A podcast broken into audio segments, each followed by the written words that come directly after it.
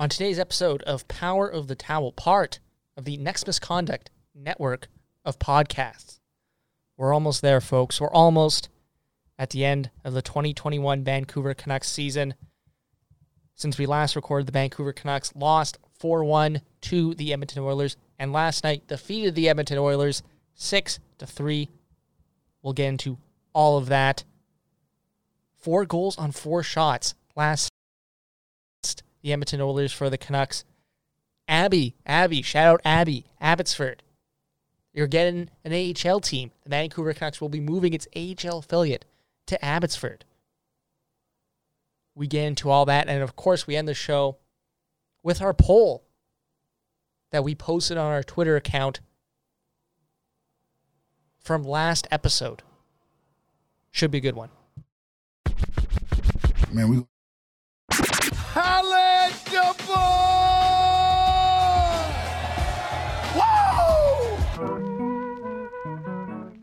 You'll be saying wow every time you use this towel. He's not a person at all. He's a towel. You're a towel. But in Vancouver, mainly it's all about towel power. Are you ready?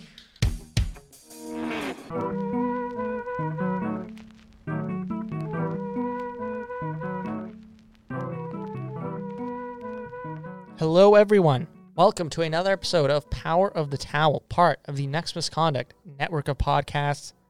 I'm your host, Nick Bondi. Make sure to subscribe to the Next Misconduct network wherever you get podcasts. This show, Power the Towel, twice a week, sipping on a 40 from the brilliant mind of Kyle Bowen. Make sure to rate and review on Apple Podcasts. I've been telling people for the last couple of months. But since we last recorded the Vancouver Canucks two games and a one in one record, they lost 4 1 to the Edmonton Oilers on Tuesday night and beat the Edmonton Oilers 6 3 in Edmonton on Thursday night. Now, does that win? And we'll get more into the 6 3 win because the 4 1 loss was it was pretty depressing. It was, uh, you know, it was going to shaping up to be, uh, and it still is going to be a, uh, a long death march for the for the rest of the season. But that six three win, four goals on four shots for the Vancouver Canucks. They ended that period with a pretty commanding lead. Ended up leading the first period four to two after the break, high score in first period, and it continues a trend for the Vancouver Canucks recently where they get off to good starts and then kind of fade away the rest of the game. Now, it didn't happen in this game, but they still got off to a good start. And I think you're going to see see this continue the rest of the season for the Vancouver Canucks. You see them get off to a good start in the first period and then maybe fade away. This this schedule is brutal. It's going to take a toll on the players. It's, you can already see it has taken a toll on the players. Luckily for them, they get a break in between that last game and tomorrow night when they play the Edmonton Oilers once again.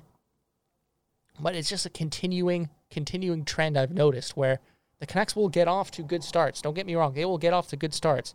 Now, whether they finish these games is a entirely different question. Jack Rathbone got his first career goal. Great shot from kind of middle of the slot. And I think, you know, for Jack Rathbone, he's going to be an important player because, again, he's going to be another cheap player the Canucks can use. He looks like a. He has the skill of a top four defenseman. Now, whether he can fill out and be, you know, kind of a Quinn Hughes light in which he's not going to muscle off players off the puck, but use his stick and everything else is he's going to be he's going to be a good fit. I think you know if everything goes right with Jack Rathbone, he can be the second. He can be the second pair left side guy. That's where I see a guy like like J Bone as we're calling him. At least I'm calling him J Bone. I know that Quinn Hughes says his nickname is is Bonesy. I like J Bone. And you know, you know for a fact, the first time he's making a big mistake, it's a boner. Go look up that term in terms of it used to be an old term for a mistake back in like the 40s, a boner. That's uh that that's his version of pizzas, the boners. But any anyways, he he looks has a skill at least for a top four defenseman, whether you can round out that defensive game and you know, be a, a staple in the top four. It'll be huge for a team like for, like the Canucks who need kind of that another another top four defenseman. They need a lot of things, but the defense needs to be fixed uh, hundred percent.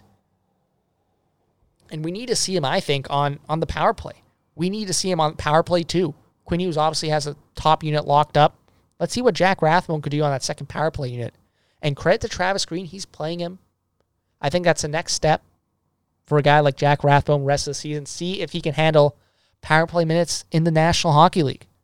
Because if he can, that's a that's a huge development for the Vancouver Canucks. Fourth line, they look pretty decent.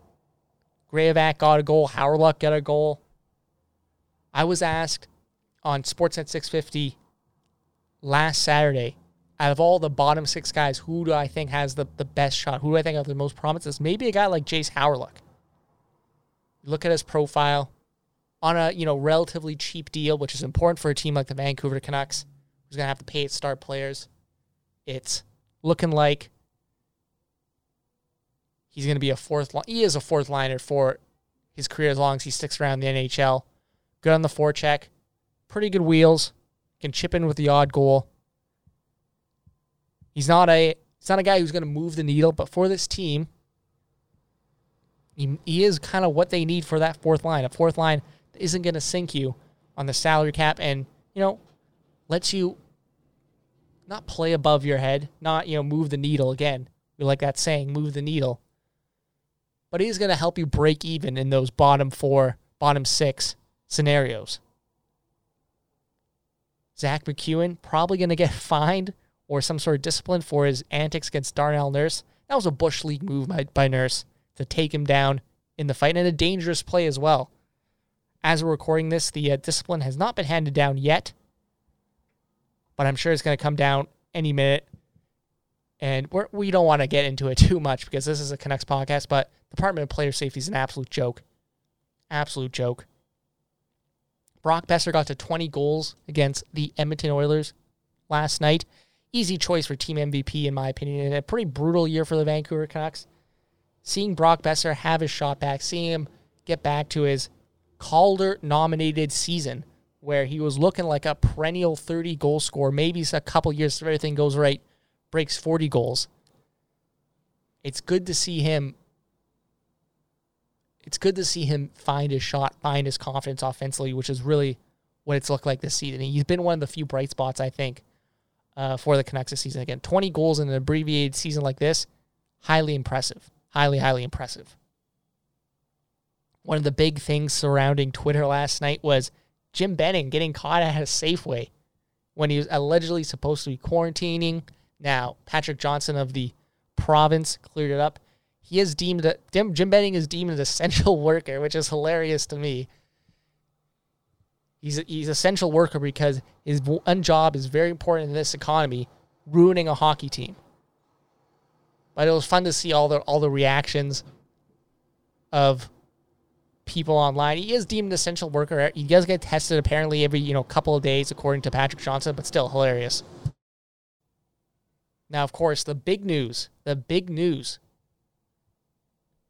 from this past week. I believe it was announced on the Tuesday. Abbotsford is going to be the new home of the Vancouver Canucks AHL affiliate. Shout out to Abbotsford, man. Great town. Been there a few times. Has that reputation as a Bible thumper town. I don't see that at all. Great people. Been there a bunch. Covered high school ball, college ball. Hell of a town. Now, I'm going to relay my experience covering the Fraser Valley Bandits, of course, the uh, the basketball team that operates in the uh, Abbotsford Center.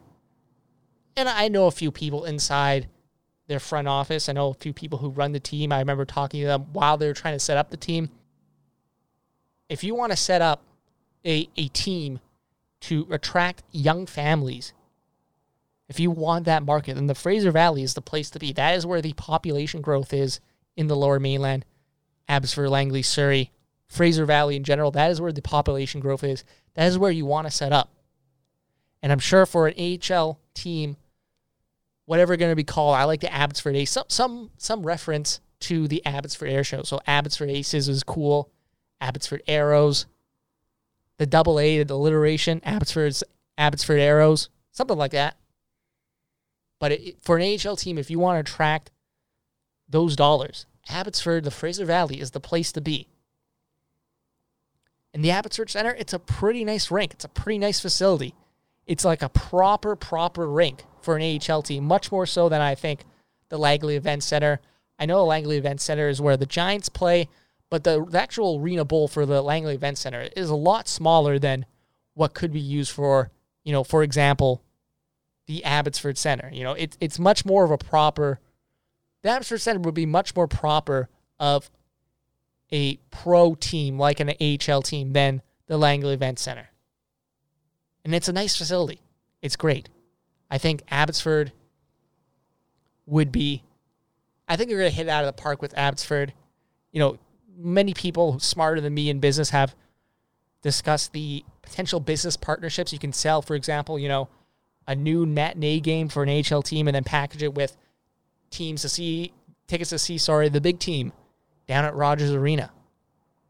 Right? You could do all sorts of cool stuff like that. But for an AHL team, if you want to market yourself towards young families, that's where the population growth is. It's out in the Fraser Valley, Abbotsford, Langley, Surrey, all around there. And also, it gives me a bit, maybe I'm being a bit optimistic here maybe I'm being a bit optimistic here. It gives me hope that maybe, just maybe, ownership is going to start stop cheaping out on a lot of things because if you want to cheap out for an AHL team, you don't actually put them in Abbotsford. That's a counter. You know, a lot of people think you would save money putting them close to your farm. No, what you would do is if you want to cheap out on an AHL team, you put them in that kind of Southwest U.S pocket where a bunch of AHL teams are already, and that would cut down on travel. That would cut down on expenses because right now Abbotsford, you know, it's going to be you, you can't bust down to you know Ontario, California. That is you know Palms, wherever that Seattle, Henderson, Palm Springs, wherever these Southwest U.S. HL affiliates are from Abbotsford.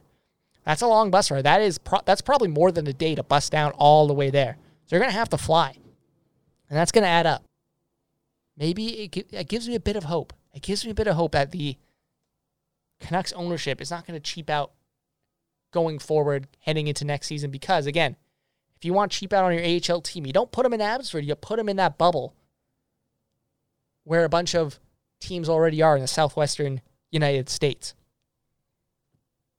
So I, I think the Abbotsford AHL team is going to work out great. Abbotsford Center is a great facility. I think it's going to work out great. It's going to make it easier, obviously, for the Canucks to call down guys, call up guys, sorry, send down guys. It's going to make things a lot easier in that regard. And this was this was a slam dunk. The Abbotsford AHL affiliate was a slam dunk in a season where the Canucks desperately needed an easy slam dunk like this, right? Uncontested, uncontested from the three throw line. Clean, 10 out of 10 stars from all the judges. This was a slam dunk for, for a lot of people involved in the in the Abbotsford AHL deal. I'm gonna try and make it out to a couple, maybe a couple games, see if I can get tickets. Who knows? But I think it's also going to be cool, especially if the Canucks get a top prospect from this year's draft, a 2021 draft, send them down to the AHL, maybe some work out some system like that. Man, that thing's going to be like a license to print money if you get you know a top five pick playing in the AHL for a good number of games. Canucks fans are going to want to see that guy. Anyways, we're going to take a quick commercial break. When we get back, we're going to discuss our poll that we posted on our Twitter account from last episode.